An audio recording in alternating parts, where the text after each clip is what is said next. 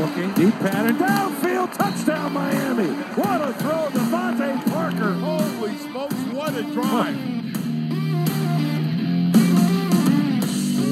What is up, Dolph fans, and welcome to the Drive Time Podcast, part of the Miami Dolphins Podcast Network, covering your team, your Miami Dolphins. How's it going, everybody? It is Wednesday. I am your host, Travis Wingfield, and as always, I am here to bring you your daily dose of Miami Dolphins football. And on today's show, it's Wednesday, which usually is reserved for a deep dive pod, but on a short week, it's going to be preview day. We'll go position by position and break down the key matchups for Dolphins and Ravens, tell you how Miami can win this game.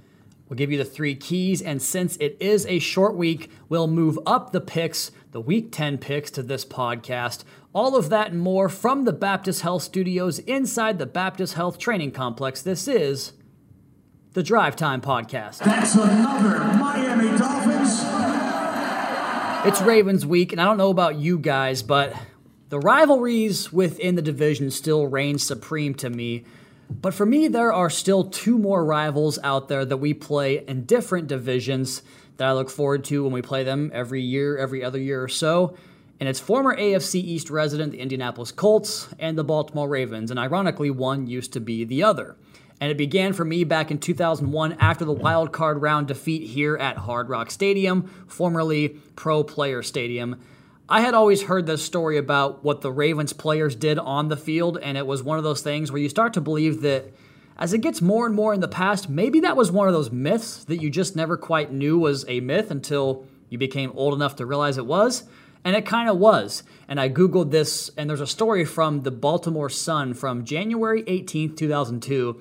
And then head coach Brian Billick told the players during their Saturday walkthrough they needed to mark their territory at Pro Player Stadium. So far different from the legend of the story of actually marking your territory on the field itself but it gives you a sense of how those games kind of went back in those days because you might remember the Dolphins beat down that 2000 Ravens team that would go on to the Super Bowl with a 19 to 6 win I think it was and that was two of the best defenses in the National Football League in those years and Miami's defense held that Baltimore offense to just 6 points in that game with the two corners pass rush from Jason Taylor Zach Thomas you guys know the suspects from those teams and that was the second to last so I guess penultimate home playoff game for us. And the next one, guess who? Baltimore once again, the Wildcat season division champions, 11 and 5. They fumble the ball in the opening kickoff, and I'm out here thinking, here we go again, baby. This miracle run continues for Chad Pennington, Ronnie Brown, Tony Sparano, and these Wildcat Dolphins. It results in a field goal, and that was the last real fun moment from that game. Except though I still contend if Ted Ginn doesn't bobble that end around snap when the game is 20 to 9, it might have become a game at that point. But I digress because four INTs, two Ed Reed picks in that game, one for a touchdown. And again, this just felt like payback from Baltimore after we got them in that thrilling 2007 thriller, the one game, the one win season, I should say. Camarillo over the middle, got it! Touchdown Dolphins! They're going to win this football game.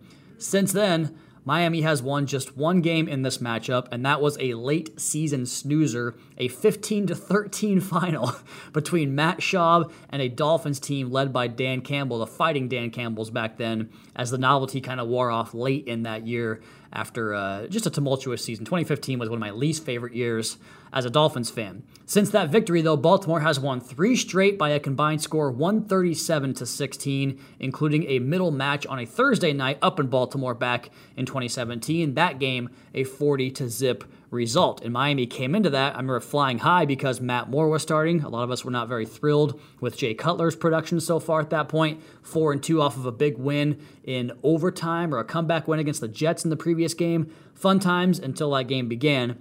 So, plenty of symmetry here in the rivalry, and in fact, that 2008 playoff loss was the first year of current head coach John Harbaugh, who is one of the most accomplished coaches and best current coaches in the National Football League. And several things have helped the Ravens into the blue blood status since Harbaugh's 2008 arrival. I put them up there with the Steelers, the Seahawks, the Patriots. Who else goes into that mix? The Packers, these teams that are regularly atop the NFL standings and in the content, in contention every single year. The Chiefs are in that mix as well. Uh, there's a couple teams in that mix I missed. But anyway, that started in earnest in 2008 with Joe Flacco and John Harbaugh's rookie season that brought them all the way to the AFC title game that season. And that was the first of five straight playoff appearances for that Ravens club. And they would then win at least one playoff game every year. That sounds fantastic. And that culminated in a Super Bowl championship in that 2012 season against his brother, Jim Harbaugh. But after that, a bit of a dip for this Ravens team. One playoff appearance in the next five seasons and then something else happened to join with what the Ravens already did well in playing lights out defense and sterling special teams Lamar Jackson. Since Lamar's arrival, or rather when he took over the starting role in mid 2018, the Ravens are 38 and 10. Nobody has a better record since that time, and at first, after that first round playoff exit in which the Chargers found a way to stifle the rushing version of Lamar Jackson and force him to beat you from the pocket, that dynamic dime package defense that was spearheaded by Derwin James helped them get into a position to really make folks think, well, maybe Derwin, or maybe rather Lamar can't do this. All Lamar did was come back with a 14 and 2 season and an MVP award and a first or second round exit after a first round bye to the Ryan Tannehill led Titans, but I digress. Now, this season, despite a league high 21 players on IR, Baltimore 6 and 2, right back in that same position. They're aggressive. They trust in analytics as much as anybody else. They go for it on fourth down as much as anybody else.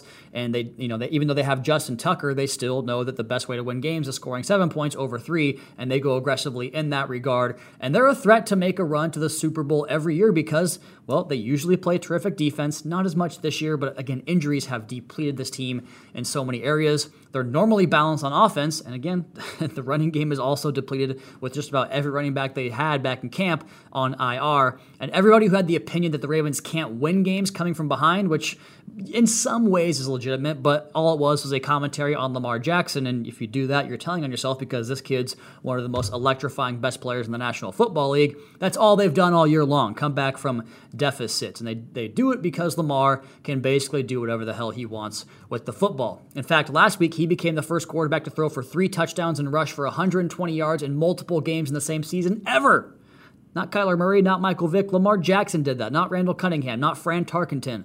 He's a monster. He's brought this team back from double digit deficits three times this season. So the Ravens are 6 and 2. They're as dangerous as anybody, but if there's one thing that has sort of plagued them this year, it's the way they've started some of these games and it's playing some games maybe a little bit closer than they should have been. Like they were a bad penalty away from losing in Detroit, which never should have happened for this talented Ravens team. And to top it all off, before we get into positional previews, it's a tough, tough ask for the Ravens to travel on a short week after playing a full fifth quarter on Sunday against the Vikings, going to the buzzer in overtime in that win over Minnesota. But their offense was on the field for 98 plays, the defense just for 52 as they dominated time of possession 46 to 24 in that game. So that's your intro and the small footnote there. But as we do weekly, we start here with the Baltimore quarterback versus the Miami safeties in our week number 10 game preview over the halfway point, over the hump, and heading into the mid November portion of the schedule. And I mean, I told you how it goes rushing, passing, play action game, zone read, RPO, on the move, from the pocket, QB draw, design runs, and the red zone. He's an absolute problem. And I think that's one of the best players in the league, regardless of position. And I doubt I'm alone on that unless you haven't caught up yet. But he creates so much conflict for everything you want to do. Play man coverage, well that's tough because if you make if he makes you miss on the initial rush or even if the coverage is good and you just can't quite get home in the first 3 seconds of that rush, he can break contain and get loose with his legs. Again, 120 yards rushing on Sunday.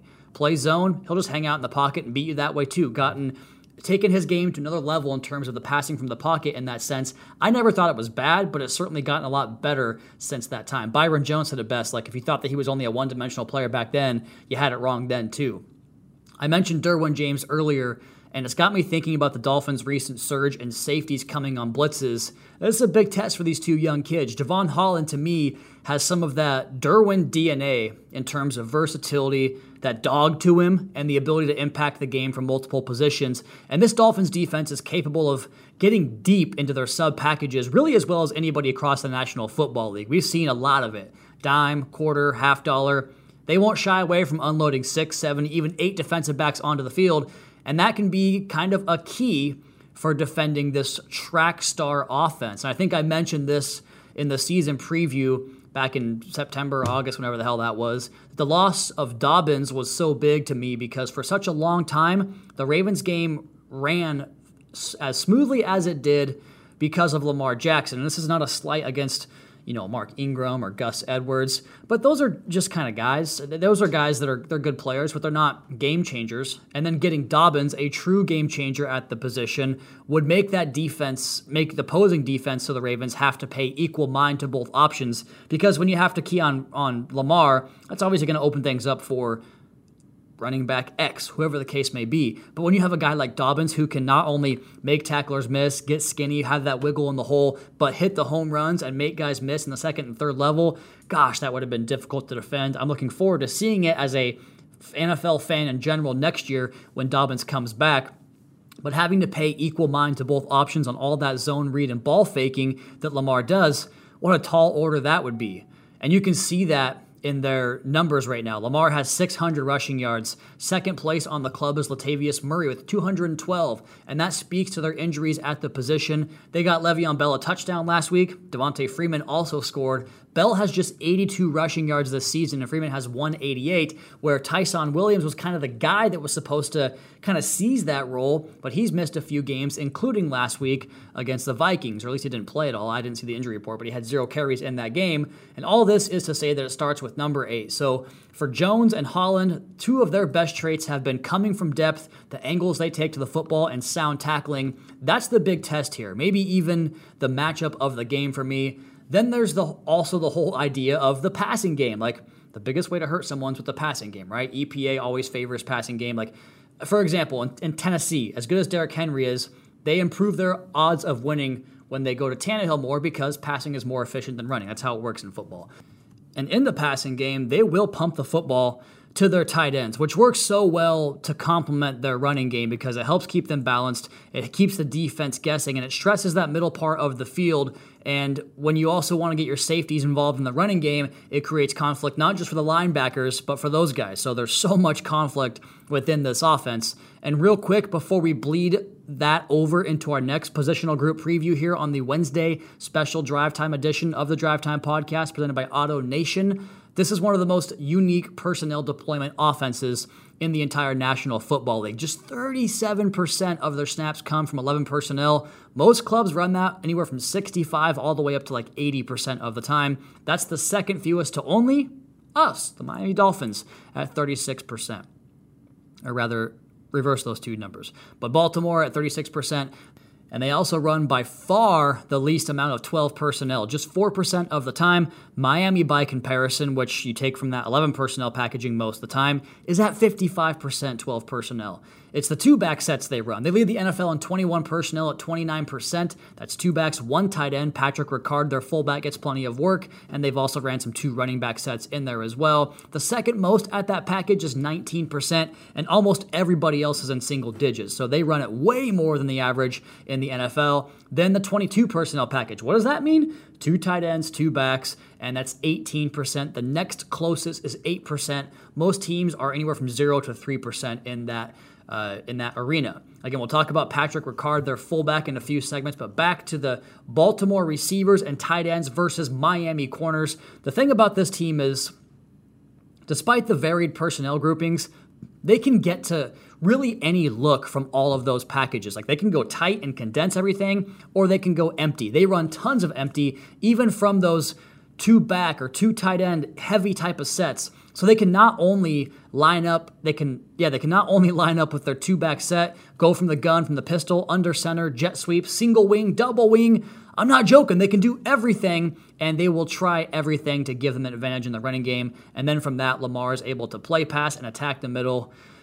Watching these guys on tape for me was stressful. Like I, I, I, have to imagine coaches feel the same way across the NFL when they watch this team on tape. And that starts with that quarterback. And when he attacks the middle of the field, Mark Andrews is a Pro Bowl tight end. He had two 100 yard games this season, a bit of a dip in touchdown production compared to his usual stats, just three so far this year, but he's good for at least a handful of catches every single week. And when you look at his matchups and splits, in the big 100 yard games he had, he got on top of Bobby Okereke for five catches. That's a smaller, super fast, but smaller linebacker. He also had a 27 yard reception on safety Julian Blackmon, who's one of the best young safeties in the National Football League, although he got hurt this year. Uh, two for 36 on Darius Leonard in that game, and two for 33 on cornerback Isaiah Rodgers. So, what do all those guys kind of have in common? Not undersized, that's the wrong word, but lighter than the average typical matchup for your tight ends there. Then, in the Detroit game, he posted 41 yards on slot cornerback AJ Parker, 37 on Mike backer Derrick Barnes, and 24 more on their will backer Jalen Reeves Maybin. Why am I telling you all this? Because if you want to commit to slowing Eric, uh, Mark Andrews, I almost said Aaron Andrews, it typically takes, takes a multifaceted player and that's what Miami has. A few of them, actually. Holland, Jones, Rowe, and Jerome Baker, I think, is also up to the task because of his speed and physicality in coverage. Get the head around, though. So that is a key matchup I'm looking at because of all those players, I think there are options Maybe you want to assign someone that follows him down to the line who can also kind of keep their eyes in the backfield and contribute in the running game, and that would require that excellent eye discipline. So perhaps it's a veteran like Eric Rowe. I like the idea of Jevon Holland, but with how much he does elsewhere, especially in that deep post, maybe that's not the best usage for his skill set. Maybe it is, but when a certain receiver is on the field, I think you need that post safety. And that certain receiver is none other than Hollywood, Florida Brown, Marquise Brown himself, was such a great addition to help this offense stretch the field and make you defend more grass than you would otherwise. He changes the way defenses defend that team, and you better be damn good in man coverage if you do want to bring those safeties down, kind of like Miami did all game long against the Texans, because he's a big play machine. He's had a few drops this year, but he consistently gets on top of defenses, and I thought one of his best performances with that playoff game last year against the Buffalo Bills because he showed you that he can win underneath and create separation in short areas because of really refined route running. He's a great player. Love watching him play. And that's kind of the structure of this entire offense. Like track speed all around their track star quarterback, lots of eye candy and misdirection, tons of conflict, and it makes them incredibly challenging to defend, especially on a short week. Their top snap takers last couple of weeks have been Marquise Brown, or on the season, I should say, Marquise Brown, Mark Andrews, Rashod Bateman, uh, Devin Duvernay, and Eric Tomlinson, the tight end. I think for Marquise Brown, I think you probably roll a safety a lot of the time there, but if you go in man coverage, I would probably go more towards the idea of Byron Jones. You recall last time we played this team, we didn't have Byron Jones, and they went. He went off in that game for two long touchdown passes. I think eh, Jones's athletic ability matches up with Brown really well in terms of what the Dolphins have at that position. Mark Andrews, I think I might cap him. I might double on Mark Andrews. I don't know. That's that's a tough decision they're going to have to make, but trying to get someone to reroute and then coverage over the top might be the best route on him. Rashod Bateman, to me, if he's out there down in and down out, that's an Xavier Howard matchup for days, and just kind of lock that guy out and take him out of the game the best you can. Devin Duvernay, one of these speed merchants, if he comes inside in the slot, I have to think about kind of changing things up there because he has a lot of speed from that position, and I'm not sure how you would attack that. And then Eric Tomlinson, look, you can't let him beat you, but he will play a lot. But if Eric Tomlinson beats you, that's that's bad news. So just finding a way to neutralize his impact and really focus on the other guys that have gotten way more targets in the passing game. And of course, the first way to really disrupt a passing game and to control the, the running game is up front in the, chen- in the trenches, almost the trenches.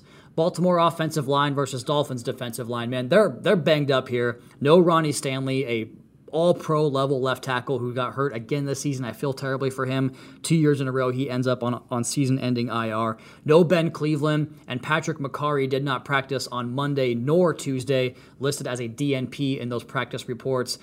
But as for the guys, they do have 343 pass blocking snaps for the Ravens this year, so keep that number in mind with their overall snap counts. Only one guy has hit that mark. That's Kevin Zeitler, who also happens to be their best player on the offensive line right now. He's allowed nine pressures, no sacks, or no hits on all 343 pass blocking snaps. At left tackle is the massive Alejandro Villanueva, 32 pressures on 336 snaps. That's six quarterback hits and five sacks, so 11 times he's been responsible for a hit on Lamar Jackson.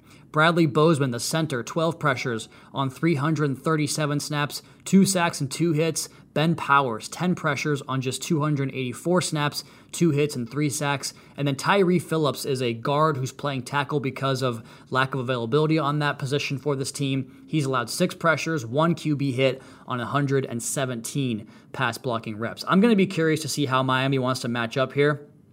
We talked about the length of Jaelan Phillips and also condensing him inside. But I think I like to see him back more at the traditional outside position here because of what he can match up with on Alejandro Villanueva and because of Phillips' lateral agility and kind of getting heavier hands as we go along here. At six foot nine, he's not bending real well, doesn't move real well. He's a huge, huge human being. But if you can kind of work him in the finesse part of the game and the speed part of the game, which we saw Phillips really excel in last week, I like that matchup there. His pressure numbers had been either really good or really bad this year for for uh, for Villanueva. Against Vegas, 10 pressures against Yannick Ngakoue and, and Maxx Crosby, but primarily Ngakoue in that game. Against Detroit, Romeo Okwara and Charles Harris put eight pressures on him together. Those are kind of some speed guys. So is Ngakoue. Cincinnati, Trey Hendrickson does a little bit of everything, but he's really a technician. He got eight on him as well, or him, he, him among other guys. But the Bengals got eight pressures in total, mostly from Hendrickson. Then three against the Colts, and then one or zero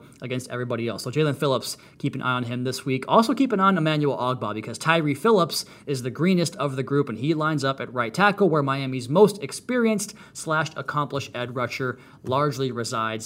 Emmanuel Ogbah on Phillips, big on big. He's six foot five, 345. I think speed to power to test the feet, to test the sand, the pants, but also the ability to kind of angle like he does and get that big long arm, the cross chop. I, I, this is my favorite matchup, I think, of this game for Miami. The two edge rushers against the two tackles of the Ravens. But inside, Kevin Zeitler has been so solid. Just three pressures the last two weeks against the Vikings and Bears combined. He gets them aligned inside. He communicates well. Detroit gave him the most problems back in week three, and that came from a pair of defensive tackles of Michael Brockers and Nick Williams, who are right around 300 pounds. So he's done well against the bigger types, like a Raekwon Davis type. We'll see if that's a matchup the Dolphins can find a way to exploit. And then Ben Powers only allowed more than two pressures once. That was earlier in the season. He sat out the game last week. So that's tough matchup inside. I like the matchup on the outside. Uh, Baltimore running backs and Dolphins linebackers. We talked at length about this already, so not much to cover here, but it, it's tough for them to find a rhythm with how they've had to rotate guys, but they still managed to get production. Ty'Son Williams has the most receiving production, but he's in single digit with just nine catches and 88 passing or receiving yards. So it's part of their game plan, but not the biggest chunk that they go to. I think you absolutely have to find a way to take the backs production completely off the board in this game because of the rest of the weapons they have. And again, most notably, Lamar Jackson is that weapon. Their leading player in terms of forcing missed tackles is also Ty'Son Williams with seven. Devonta Freeman also has seven, and the most on the team besides running backs, Lamar Jackson has 24. This guy's elite, man. So it's a challenge. The combination of speed and misdirection and the ability to be flexible formationally with that speed, it's so tough. It's a tall, tall order for this Dolphins defense on Thursday night. On to the offense. We don't know who the quarterback's going to be.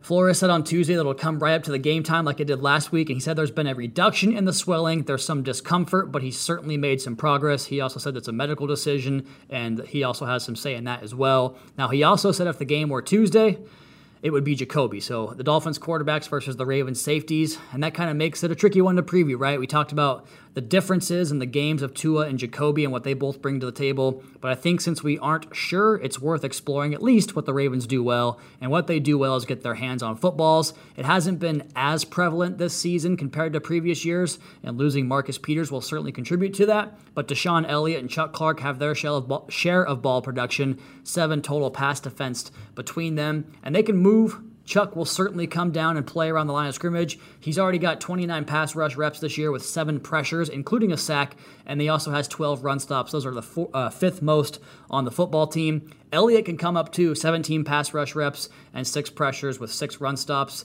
Now, Justin Jefferson got behind their defense on Sunday for a long touchdown pass in that game, and Chuck Clark talked after the game saying it wasn't a miscommunication, just that it was a mistake. Jefferson was was way behind them, and on that play, you see Clark closing down, like really, you know, taking away his depth, and Jefferson goes right by him.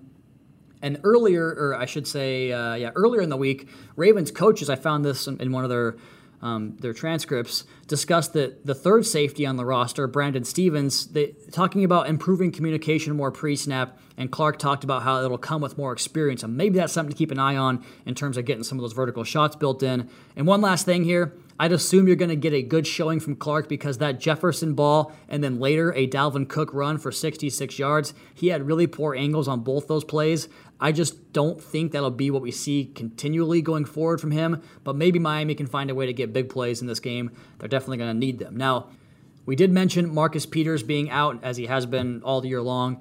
As we dive into the Dolphins receivers and tight ends versus the Ravens cornerbacks, and Marlon Humphrey's not out, and he's one of the best in the game. I'll always remember that ManningCast on week number one with the Ravens and Raiders when Peyton kept saying, this Ravens team and, and, Wink Martindale are a man coverage team, though you do want to mix it up. All the success the Raiders had in that game, Manning said, was coming against their zone coverage. So if they want to get in that zone look, that's going to be an important aspect for Miami to beat that. So if you pair that with the big play the Vikings hit, with the fact that Waddle continues to really have some of these chances we talked about on the All 22 reviews vertically, if they go man coverage, it sure would help to get them to go back to zone if you can get deep on them and beat them that way and then go back to, to kind of breaking them down play by play in the short to intermediate game. In terms of their corners, Humphrey and Anthony Averett play almost every snap, both over 96%.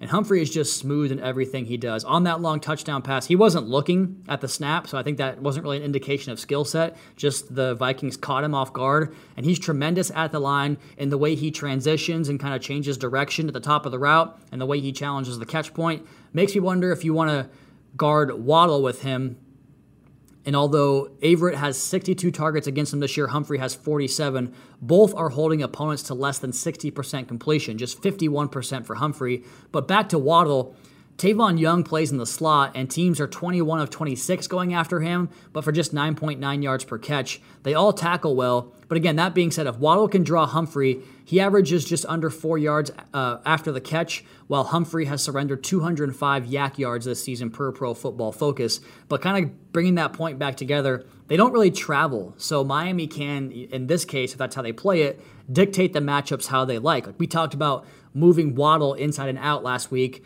Same deal here for Mike Gesicki, who can get those one on ones into the boundary. The one handed catch you saw, kick inside, eat down the middle of the football field as well. The key for me here doesn't change. Get those two guys going is always going to be a big key to victory for Miami. And then a quick note the Bengals game, just looking at some target numbers and trying to figure out how teams attack the Ravens. Tee Higgins had 14 targets in that game against Anthony Averett alone. He had three otherwise, too. So 17 targets for Tee Higgins. So that might give you an idea how they want to take away the number one receiver and make you go to the number two or number three.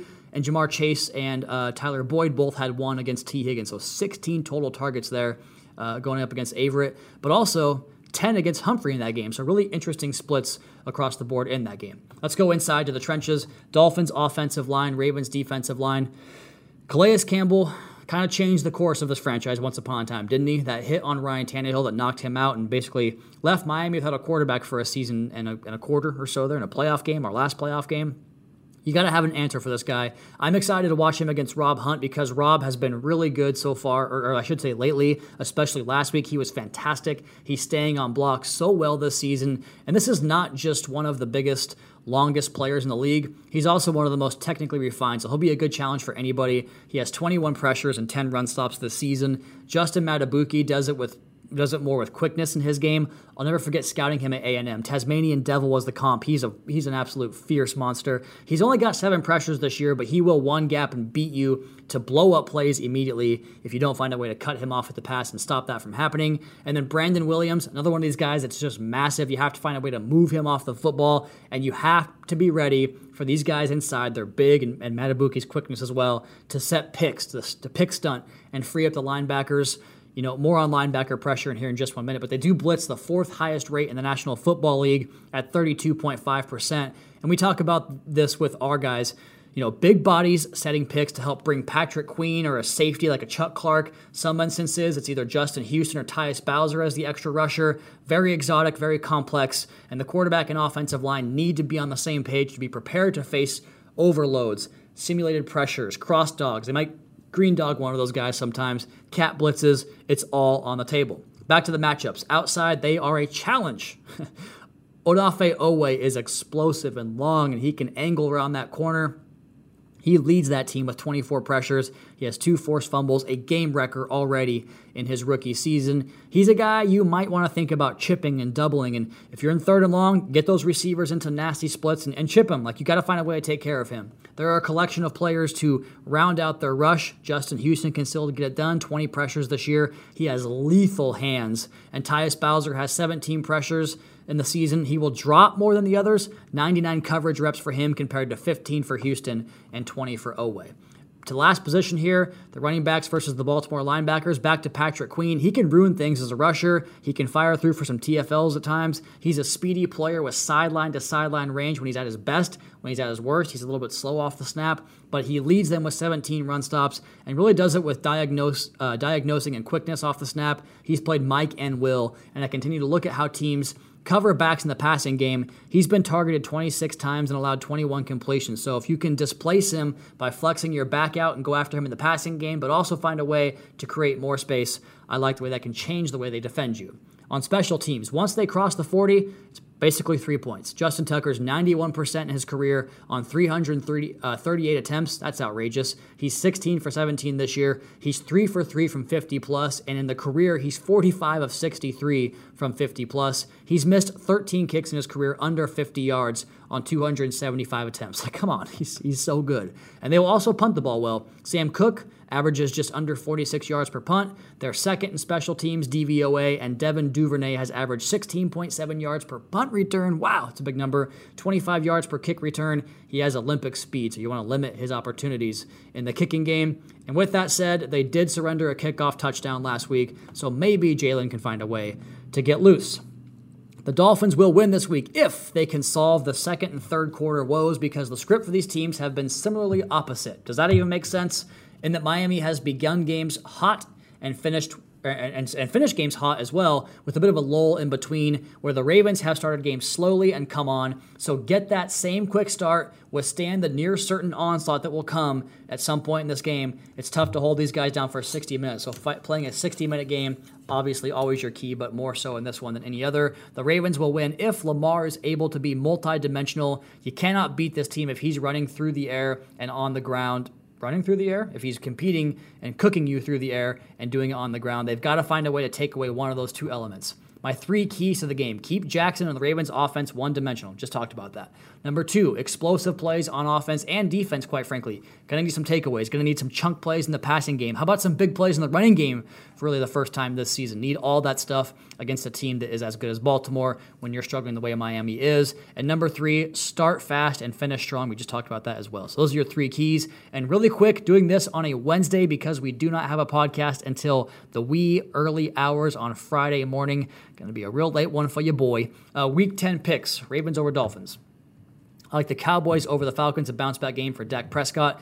I like the Saints over the Titans because the Saints play such good defense in that secondary, and I think they can get after Ryan Tannehill in that one. Give me the Saints. Colts over Jags. The Browns over the Patriots. I think Nick Chubb's going to give them a steady dose of running in that game, although I think they just went on the COVID list, so it's only D'Ernest Johnson. Still taking the Browns anyway. Give me the Bills over the Jets. The Steelers over the Lions. The Bucks over the football team. The Cardinals over the Panthers with or without Kyler. Chargers over the Vikings in that one. That's, that's kind of a toss up for me, but give me the Chargers. The Eagles and Broncos, a tough one, but give me Philly in that one. I'll take the Packers over Seattle without Rodgers. I'm taking the Seahawks, so do not hold me to that if they change him. Chiefs over Raiders and Rams over Niners on a Monday night to drop the Niners to 3 and 6, hopefully, and help improve that first round draft pick. All right, that is my time here on the preview podcast. Again, the next time I talk to you guys, it'll be after the Dolphins and Ravens late, late on a Thursday night. Actually, again, early on a Friday morning. So keep it posted there. Check out the post game show. As always, post game against the Ravens, me, Seth, and OJ coming to you live from Hard Rock Stadium right after the game concludes. In the meantime, that's going to be my time. You all please be sure to subscribe to the podcast on Apple Podcasts. Leave us a rating, leave us a review. You can follow me on Twitter at Wingfield NFL. Follow the team at Miami Dolphins. Check out the Fish Tank podcast with uh, Terrell Buckley this week with Seth and OJ. You don't want to miss that one. The YouTube channel for our media availabilities, and of course, Dolphins Today. And last but not least, MiamiDolphins.com. Until next time, fins up. Caroline, Daddy's coming home.